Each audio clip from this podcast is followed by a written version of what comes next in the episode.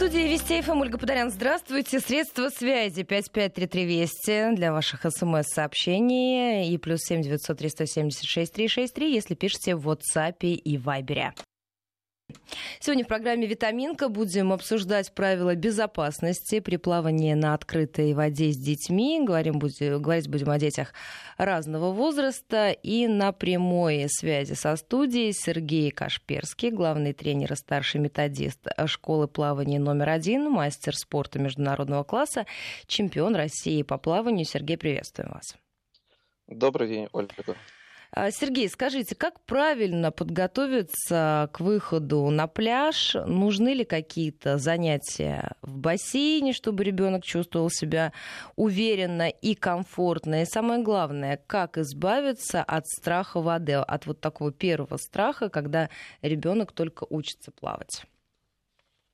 Ну, смотрите, давайте пойдем э, с вами э, по пунктам. В первую очередь, когда вы собираетесь на пляж, э, обязательно посмотрите, чтобы на этом пляже было разрешено купание.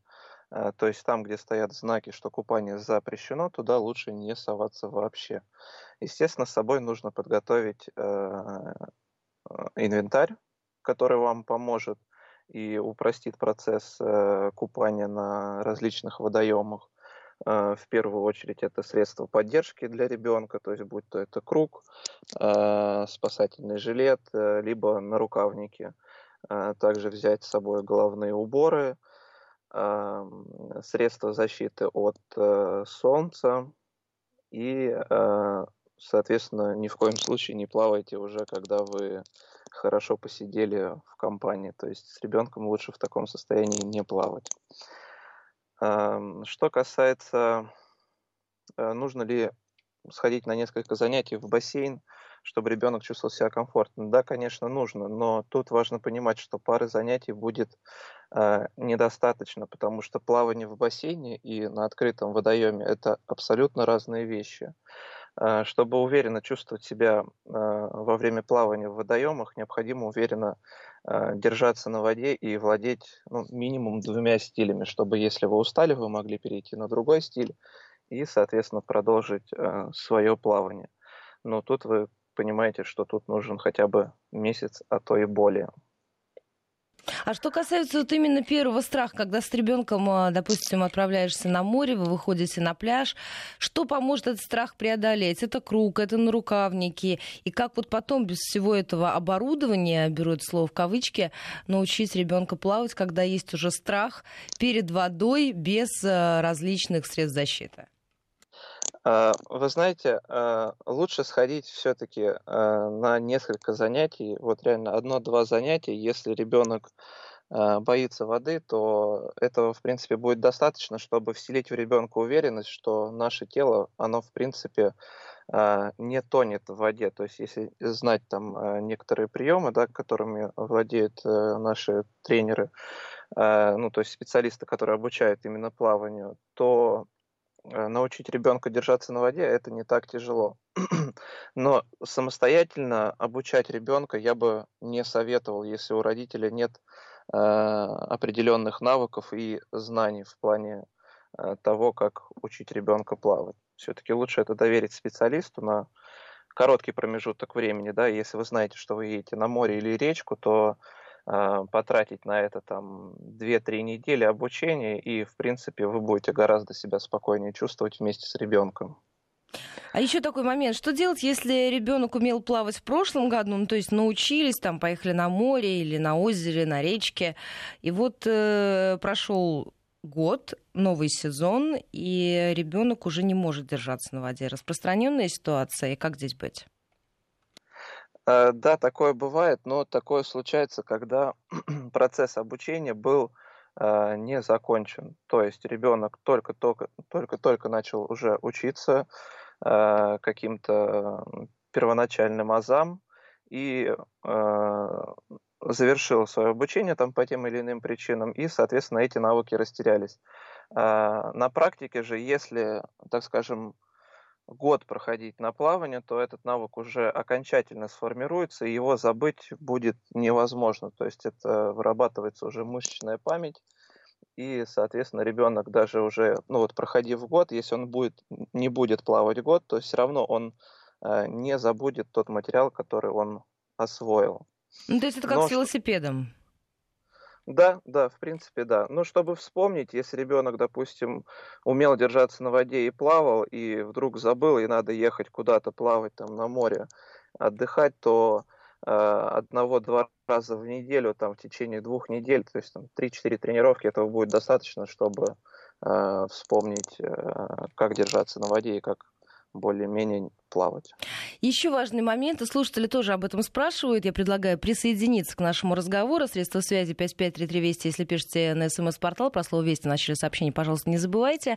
И плюс 7 903 176 363, наш номер в WhatsApp и Вайбере. Когда можно плыть с ребенком на глубину, с какого возраста и как понять, что ребенок уже достаточно хорошо для этого плавает? Вы знаете, тут э, очень важно, чтобы родитель или сопровождающий отдавал себе отчет, какую ответственность он берет на, на себя, когда заплывает э, на глубину с ребенком, если и сам родитель э, не э, умеет хорошо плавать. Э, вообще ближе к 7-8 годам э, дети уже начинают Э, так скажем, у детей начинает э, формироваться техника, то есть они запоминают материал, то есть до этого э, возраста у них обучение складывается из освоения со свойствами воды, то есть это в игровой манере, то есть мы их просто готовим, а уже к 7-8 годам ребенок может овладеть двумя-тремя стилями, то есть уже очень уверенно плавать на длинные дистанции, и, соответственно, вот с этого возраста я бы рекомендовал, если при, уточню, если ребенок э, хорошо держится и умеет э, плавать двумя стилями, соответственно, можно заплывать на э, глубину. Но тут важно знать только под чутким руководством родителя или сопровождающего. То есть без этого ребенка, то есть если мы не наблюдаем, мы ребенку говорим, что дитя, мы плаваем возле берега, чтобы ты чувствовал дно.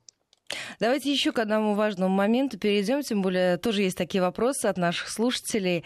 А, интересуются методы наших родителей, когда брось ребенка в воду, он сам поплывет, они рабочие или нет?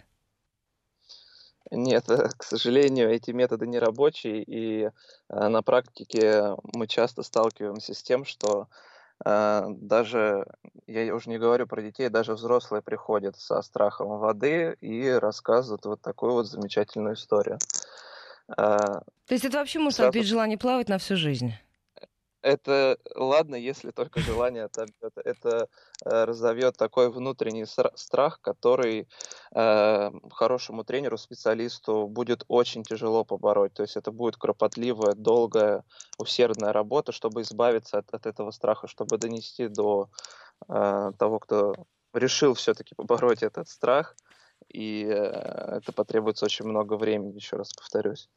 Э, вот, то есть лучше чтобы это делал специалист, который э, знает, как правильно обучать плаванию, там в целом ничего сложного, то есть даже месяца э, такого короткого курса хватит, чтобы понять э, какие-то азы и первоначальные получить навыки.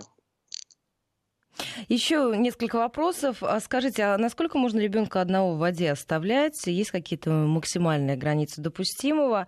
И э, особенности плавания в море, давайте еще к этой теме подойдем. По поводу этого тоже есть много вопросов. Родители спрашивают, где лучше ребенка учить, в море или в пресной воде без волн? Uh, ну, вы знаете, uh, нет э, зависимости, где быстрее а, ребенок научится плавать или где комфортнее будет в море или в речке. А, лучше, опять же, это сделать э, в обычном бассейне, где э, прозрачная вода, где можно все увидеть, да, то есть проконтролировать ребенка. Это что касается обучения. Э, насколько можно оставлять ребенка одного в воде, то давайте сразу договоримся, что мы не оставляем ребенка одного в воде. Он плавает под нашим чутким контролем.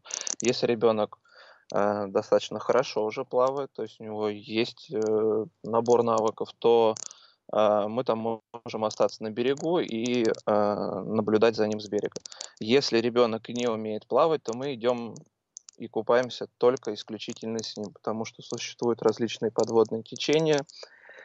И то есть тут нужно четко и ясно наблюдать картину, и потому что мы как э, взрослые товарищи э, несем полную ответственность за наших детей. А скажите, а, насколько, как, как правильно вообще родителям вести себя в экстренной ситуации? А, если вдруг что-то случилось, но опять же, мы рассматриваем картину, что мы всегда а, наблюдаем за ребенком и смотрим, что с ним происходит. То есть мы не оставляем его одного. Потому что да, мы привыкли видеть в кино, как тонут там, те или иные персонажи. Обычно они кричат, хлопают руками, зовут на помощь, но в реальной жизни, к сожалению, это не так. Потому что если ребенок или взрослый человек тонет, он обычно ничего не говорит. Вы даже не услышите, что он тонет. Он не будет бултыхаться, потому что сковывает страх. И э, в первую очередь э, организм направлен на то, чтобы взять вдох. И обычно, когда тонущий Э, всплывает, он просто берет вдох, то есть он э, не сможет э, закричать, позвать о помощи, и это нужно понимать. Если вдруг вы видите, что ваш ребенок э, ушел под воду, то, соответственно, если вы на каком-то городском пляже, то э, сразу нужно звать на помощь спасателей. Возможно, на пляже есть те, кто э, хорошо плавают и смогут вам помочь. Если рядом есть какой-то э, спасательный предмет, будь то круг, э, веревка, я не знаю, на рукавнике или жилет, вы бросаете это тому, если вы оперативно увидели, вы бросаете это тонущему. Э, соответственно, если вы принимаете решение, что вы сами э, бежите спасать, то тут важно несколько вещей. Первое – это освободиться от лишней одежды, особенно снять ботинки. Второе – быстро определить, с какой точки вы будете заходить в воду, чтобы она была и безопасная, и самая быстрая к тонущему непосредственно. Э, следующий шаг. Э, вы подплываете к тонущему обязательно со стороны спины, так как человек Эм, ну, находится в, на такой же пограничной зоне, и если вы подплывете со спины, он не поймет, что его плывут спасать, и он может вас схватить и потащить с собой же на дно. Поэтому важно подплывать именно со стороны спины. Э, также схватить его э, за подмышки или за шею и, соответственно, поднять над поверхностью воды голову, чтобы э, был приток кислорода и человек не задохнулся. Там в течение короткого времени, там 30-40 секунд человек уже успокаивается. Если он не наглотался воды и э, начал уже дышать, то он обычно успокаивается, и вы можете уже его транспортировать на берег. Здесь есть еще несколько вопросов, которые, мне кажется, в которых тоже достаточно важно разобраться. А скажите, до какого возраста ребенок должен уметь плавать? В каком возрасте лучше начинать? И водные процедуры для детей до трех лет. Насколько здесь важны нюансы? Ведь в идеале до этого возраста уже можно чему-то важному научиться, в том числе и технике дыхания. А, да, вы знаете, есть э, огромное направление по грудничковому плаванию. Оно начинается уже и с двух-трех недель э, жизни ребенка. Вот. Но это купание, направленное для оздоровления самого ребенка. Э, то есть это период от нескольких недель, месяцев до трех лет. Э, с 3-6 лет это уже идет плавание в э, лягушатниках, то есть таких бассейнах уже больше, чем ванночки, но не глубоких, где идет э, ознакомление с, со свойствами воды, э, как ре, организм у нас реагирует на э, те или иные действия в воде. А вот уже смело можно сказать, что с 6-7 лет э, начинается основной процесс обучения плаванию, когда ребенок уже э, очень хорошо усваивает э, материал, который ему дает непосредственно тренер, и он уже может запомнить технику, и она у него сформируется как раз-таки. То есть лучше начинать там с 5-6 лет. И то есть чем раньше начнется процесс обучения, тем ребенку проще. Э, поэтому и здесь э, сложнее работать со взрослыми, потому что у взрослых уже формируется э, мышечный корсет, мышечная память, их очень тяжело обучить, чем ребенка. То есть чем раньше вы начнете, тем быстрее и комфортнее для вас будет процесс обучения. Вы знаете, здесь несколько слушателей задают примерно, давайте я перефразирую, потому что примерно один и тот же вопрос, как правильно отработать опускание лица в воду, чтобы вот этого страха не было? А, тут нужно э, делать все постепенно. Э, первое, это, конечно, у нас идет дыхание. То есть мы должны понимать, что дыхание у нас, э, то есть в плавании когда мы учимся, плаваем, мы всегда дышим. Это как в беге, как э, езда на велосипеде и так далее, в любом виде спорта. А, дыхание у нас э, происходит таким образом. Мы берем вдох ртом, выдыхаем носом. И, соответственно, когда мы опускаем лицо в воду, мы должны делать выдох носом, чтобы вода у нас в нос не затекала и э, не создавала нам дискомфорт.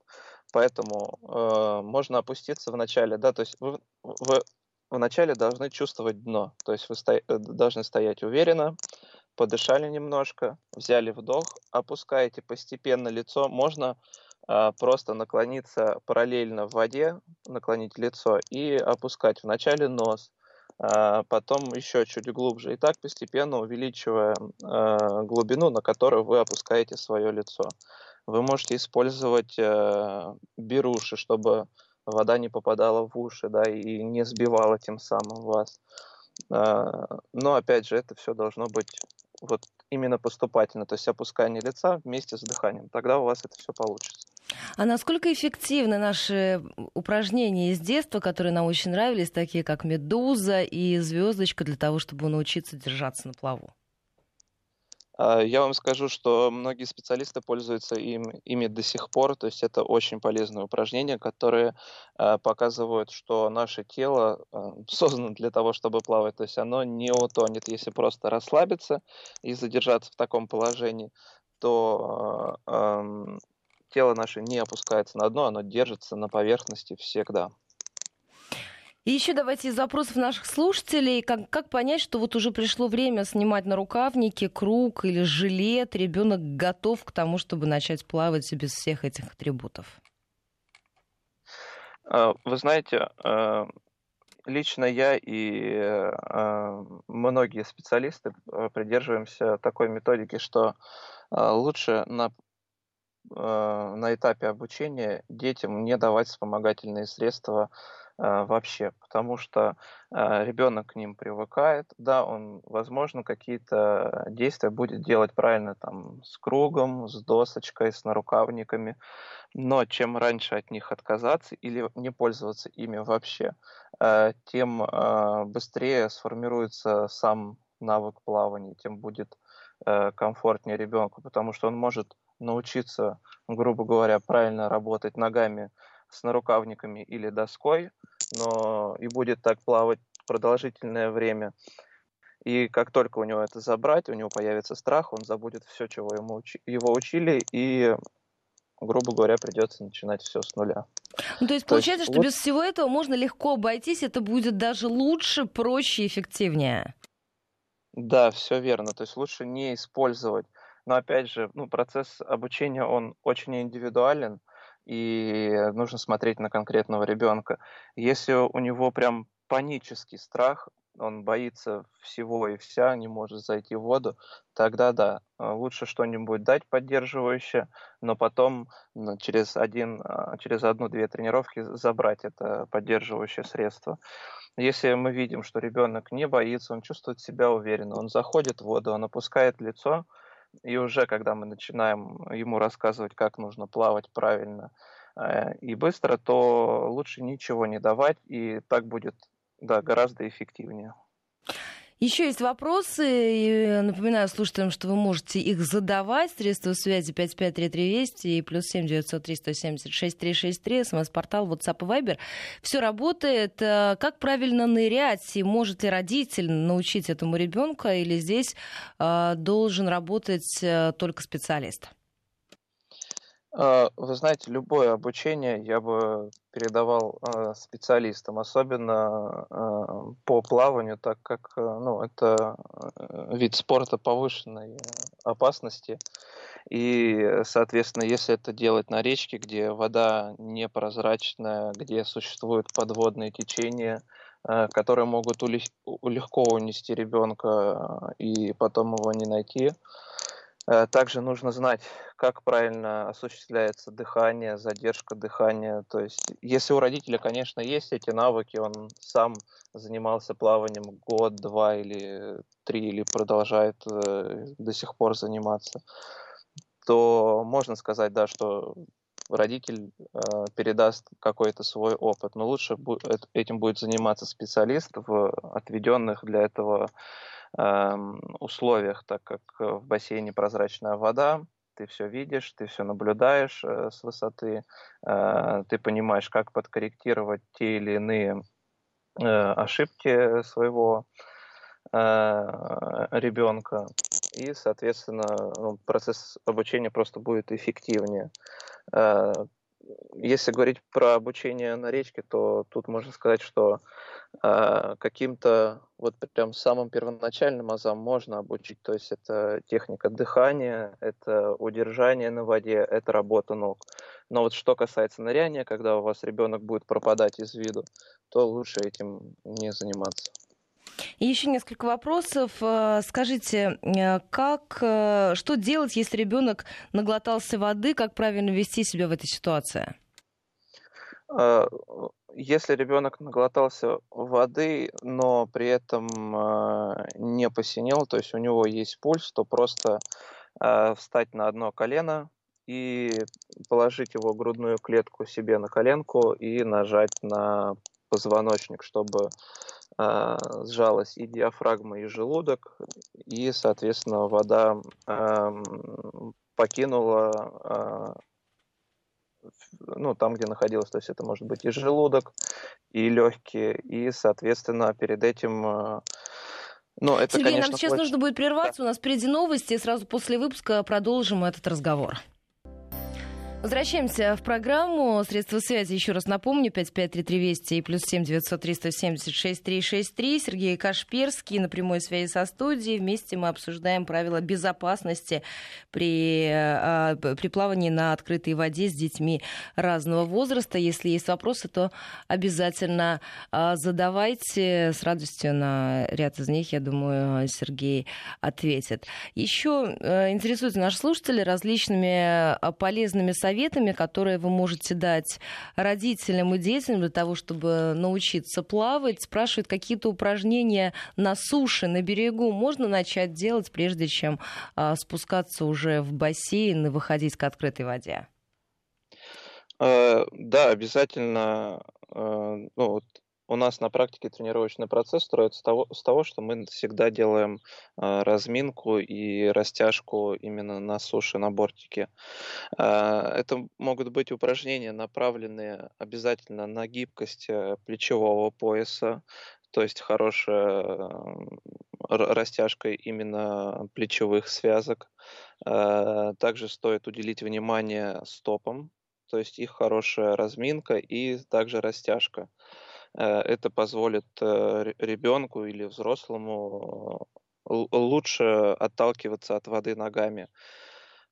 Также в плавании очень важно укреплять свой торс, то есть боковые мышцы пресса, передний пресс, спину. То есть если у вас есть время, это можно и делать не обязательно перед водой, это можно взять просто себе как за правило, чтобы лучше подготовиться к плаванию а, в водоемах или в бассейне и прям целенаправленно закачивать свой пресс э, различными вариантами упражнений. Вот. Но еще раз, вот у Э, тех, кто готовится к плаванию, это хорошая разминка, чтобы э, разогреть суставы, чтобы предотвратить риск возникновения травм, ну, чтобы не порвать себе просто-напросто связки, не растянуть их. То есть хорошая разминка с элементами растяжки. А подскажите, пожалуйста, вот еще слушатели просят разъяснить, а плавание вообще вот как, как нас изначально учили, да, вот то, что называется, а, когда ты просто руками пытаешься бить по воде, как, да, по собачьи. А, а к чему, чему-то полезному может ребенка научить или вообще это совершенно бессмысленная история? Э, ну, есть определенные этапы обучения ребенка. А, то есть э, важно понимать, э, что это процесс очень поступательный, и он разделяется на несколько подгрупп таких. Первое, э, что, с чего нужно начинать, это процесс дыхания, то есть чтобы ребенок или взрослый научился правильно дышать, то есть вдох ртом, выдох носом. Мы на этом останавливаемся и э, тренируем только дыхание. Следующий этап – это удержание на воде. А, то есть вот как э, вы правильно заметили, это медуза, звездочка, поплавок и так далее в различных вариациях. И на груди можно делать, и на спине. И только после этого начинается обучение с работы ног. А, то есть э, правильная постановка ноги в воде, а, как она должна двигаться, за, за счет чего происходит отталкивание. И только потом уже начинается непосредственно плавание именно от работы ног. И только к ногам потом подключается дыхание. А, если ребенок освоил работу ног вместе с дыханием, уже начинает э, потихоньку подключать э, движение руками. То есть вот просто, так скажем, бросить воду, чтобы ребенок болтал руками, а авось поплывет, э, так лучше не делать вообще. А если изначально неправильная техника была заложена, как переучивать ребенка? Э, лучше это доверить, э, еще раз повторюсь, специалисту, потому что если ребенок уже умеет плавать и умеет плавать неправильно, то ну, у нас у спортсменов есть такой термин «придется ломать технику». Этот процесс очень э, долгий э, как по времени и очень затратный в плане ресурсов э, именно самого ребенка или взрослого. То есть на это просто уйдет немножко больше времени, чем на человека, который до этого не умел плавать. А, но опять же, да, мы должны понимать, что такое правильное плавание и э, что такое неправильное плавание. То есть э, лучше сходить там на одну-две тренировки, чтобы потом была возможность пообщаться с тренером, чтобы он сказал и указал, какие ошибки совершает ребенок, чтобы Э, родитель смог их исправить, если у родителей есть э, ну, достаточно на это знаний. Еще несколько вопросов от слушателей, которые просят вас разъяснить и пояснить некоторые моменты. Насколько важно, чтобы ребенок все время э, смотрел на берег или на бортик бассейна? Как этому научить? Не совсем понимаю вопрос, так как когда ребенок плавает, да, он должен себе отдавать отчет, где он находится. То есть, э, и, ну, как я говорил а, в начале нашего эфира, лучше а, вообще не отпускать ребенка самого. То есть под пристальным контролем родителя а, только тогда происход... Э, ну, должно происходить купание. А так, то есть э, ребенку сразу нужно оговорить то, что а, дитё не должно а, заплывать на глубину самостоятельно, то есть ребенок должен всегда чувствовать дно под ногами. Не так, что он ныряет и почувствовал дно, а прям уверенно стоит, то есть чтобы ему вода была ну, максимум по шею. И, соответственно, можно, можно и нужно использовать очки для плавания, которые просто упростят э, этот нюанс. Еще несколько уточнений. Насколько доска для плавания лучше, чем нарукавники и жилеты? Э, доска для плавания гораздо эффективнее в плане обучения. Да, на ней тяжелее удержаться, то есть нужно контролировать свое тело, уметь э, держать баланс на доске. Но это, так скажем, такой профессиональный предмет, который именно помогает э, хорошо освоить работу ног. Э, это самый такой, можно сказать, безобидный из всех вспомогательных средств предмет, э, который можно потом с легкостью убрать у ребенка, э, и он продолжит работать ногами или там подключит руки и уже начнет плыть. И плюс э, доска для плавания позволяет э, занять правильное положение тела в воде, что тоже немаловажно. А, движение ногами лучше отрабатывать на мелководье? А, да, конечно, лучше, чтобы была неподвижная опора для начинающих. То есть ребенок просто толкает, ну, грубо говоря, вы стоите э, по пояс в воде, и ребенок пытается вас сдвинуть с неподвижной точки, работая ногами. И когда вы почувствуете, что ребенок уже достаточно хорошо э, на вас давит, то есть работая ногами, тогда уже можно э, либо дать досочку, и чтобы он проплыл э, на мелководье, Э, какое-то количество метров, либо просто без доски, но тогда это лучше делать на спине, так э, на, на спине не будет задействовано дыхание, то есть ребенок э, не будет об этом задумываться. То есть на спине даже будет проще обучить ребенка плавать, чем просто на груди. А в какое время суток, то есть утром или вечером на море лучше учиться плавать, интересуется из Пензенской области Александра? Вы знаете, в любое удобное время. Главное, чтобы ребенок э, плотно перед этим не позавтракал, либо э, прошло около полутора-двух часов после приема пищи и тогда уже можно идти с, ребенок, э, с ребенком и учиться плавать. Но, естественно, если жаркая погода, то на прямой солнцепек также не стоит выходить, иначе можно получить солнечный удар, ожоги и так далее. То есть безопасное время, я бы сказал, что это после двух э, часов э, после приема пищи, с утра, там, с 9, с 10 утра, и вечером, чтобы еще не похолодало, то есть это где-то с 4 э, часов и до 6, но также, чтобы после обеда прошло 2 часа. А что подскажете, что делать, э, если есть такая привычка зажимать нос рукой во время ныряния? Да, мы часто сталкиваемся на практике э, с такой привычкой, но тут только правильное дыхание. То есть тут налицо, опять же, э, неправильное обучение ребенка, когда он зажимает нос. Это не только во время ныряния, это и во время прыжков там с тумбочки, там, не знаю, с пирса, или, либо еще, еще там откуда-то. То есть всегда при заходе в воду ребенок э, закрывает нос. Это нужно донести важность правильного дыхания, как я уже говорил. Ну, тут все очень просто. Это вдох ртом, выдох носом. Мы выдыхаем носом для того, чтобы э, при контакте с водой у ребенка не попадала вода в нос. Эм, на это просто надо постоянно указывать, постоянно за этим следить, чтобы так не делать. То есть э, вначале это просто на мелководье делается, когда ты опускаешь воду с э, выдохом э, носом, когда опускается лицо в воду, и, соответственно, дальше, дальше, дальше уже можно переходить к прыжкам и к нырянию. То есть всегда процесс дыхания у нас непрерывный. Почему дети затыкают э, нос э, рукой? Потому что вода туда попадает.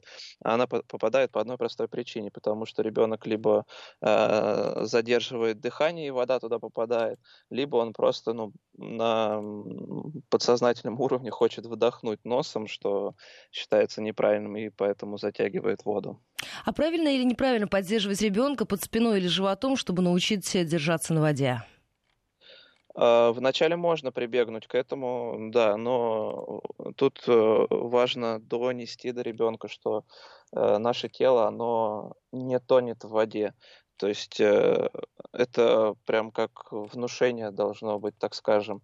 И первое время, да, можно поддерживать, чтобы он чувствовал опору, он вам доверился. Тут очень важно также, вот как я сказал, доверие между тренером или родителем и ребенком. То есть, чтобы ребенок видел в вас уверенность, что вы делаете все правильно, что это ему поможет. И да, в первое время поддержали, потом потихоньку руку убирать, а ребенок уже останется на поверхности. Еще несколько уточнений. С какого возраста и вообще как родитель может понять, что ребенок уже в состоянии рассчитать свои силы? Это приходит к более такому осознанному возрасту, когда уже ребенок может рассчитывать свои силы и отдавать отчет, что вот мне сейчас хватит доплыть туда, и я смогу вернуться. Это ближе к 12-13 э, годам, я бы так сказал. А, потому что дети помладше, они еще не совсем а, объективно оценивают свои силы и могут заплыть, э, так скажем, очень далеко, и потом им не хватит сил а, вернуться назад. Но опять же, большая просьба к родителям или те, кто хотят научить своих детей плавать, пожалуйста, плавайте со своими детьми э, вместе, особенно если ребенок только-только учится плавать. А что касается ныряния, мы с вами уже говорили о том, что начинать нужно все-таки с профессионалом, а, но все-таки интересуются наши слушатели, а большая ли ошибка нырять в воду ногами, а не головой? А, если мы говорим про прыжки, то это, это просто разновидности а, прыжков, будь то с тумбочки, либо с какой-то поверхности.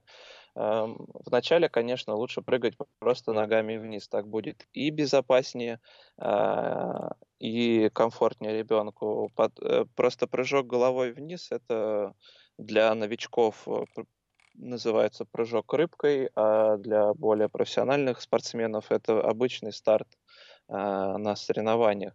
И э, ему также нужно обучать очень аккуратно, очень постепенно, так, чтобы э, не удариться, не отбить себе ничего, потому что, прыгая головой вниз, можно очень здорово шлепнуться, и будут и синяки, и кровопотеки, то есть тут нужно, нужно быть очень аккуратным.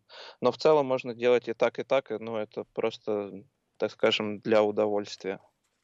Сергей, скажите, пожалуйста, есть еще такой вопрос, а, что касается подводного плавания, первые шаги, как правильно делать, а, стоит ли, допустим, а, на полметра, да, вот как нам описывает слушателей, протащить ребенка на полметра под водой и сразу вытаскивать на поверхность, чтобы он учился таким образом плавать на глубине, или здесь должна быть какая-то другая техника?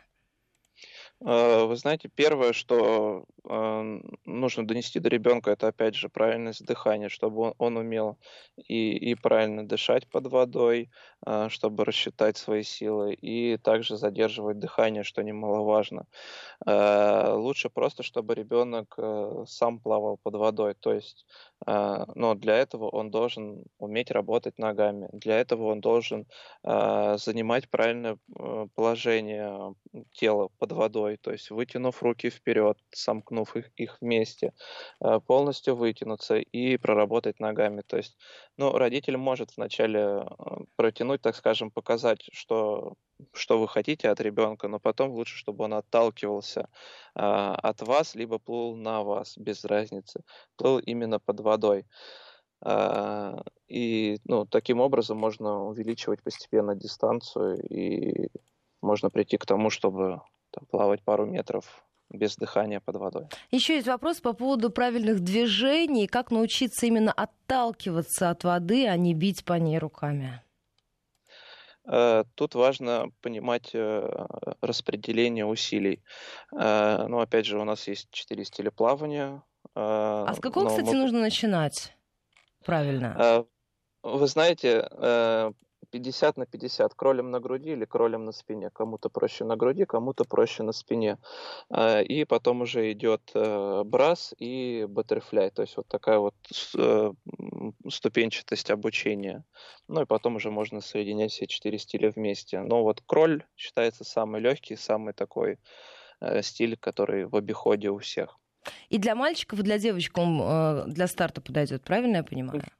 Да, да, все верно. Но бывает, конечно, исключение, что э, ну, это уже в физиологии и, так скажем, в генах заложено, что э, ребенок вот прям он приспособлен для браса. Такие тоже бывают случаи. И вот ему кролем плыть тяжело, а брасом он плывет легко и непринужденно. Но это исключение из правил, то есть это 1-2%. Ну и также относится и к баттерфляю.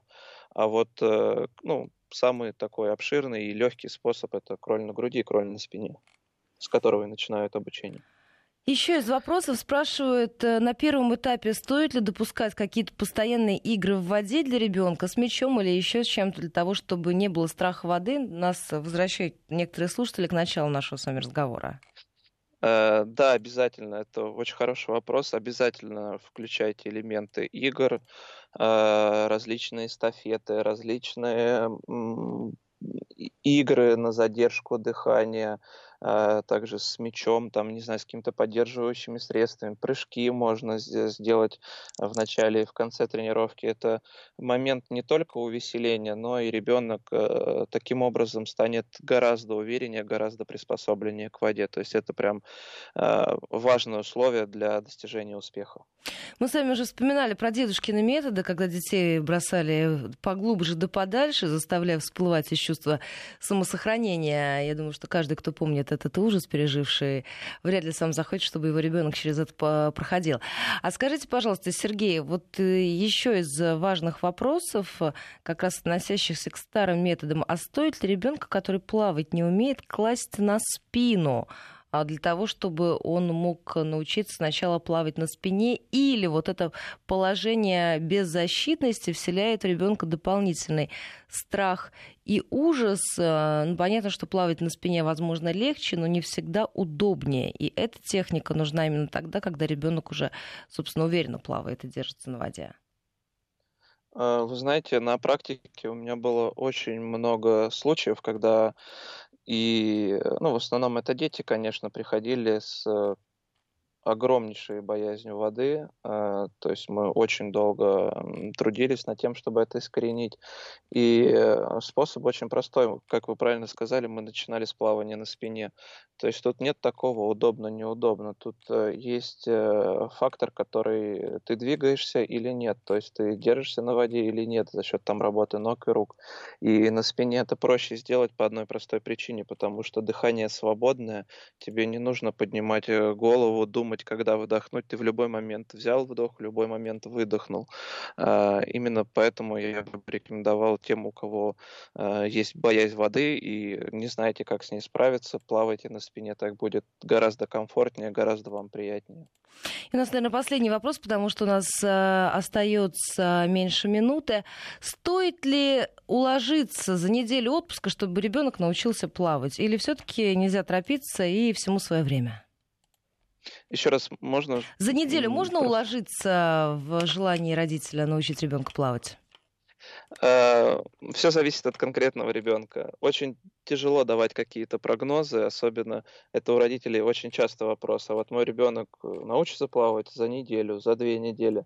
Э, вначале нужно посмотреть на самого ребенка, чтобы он прошел пробное И занятие. ответить, что все это очень индивидуально. Сергей, спасибо да. вам большое. Сергей Кашперский, главный тренер и старший методист школы плавания номер один, мастер спорта международного класса, чемпион России по плаванию, был на прямой связи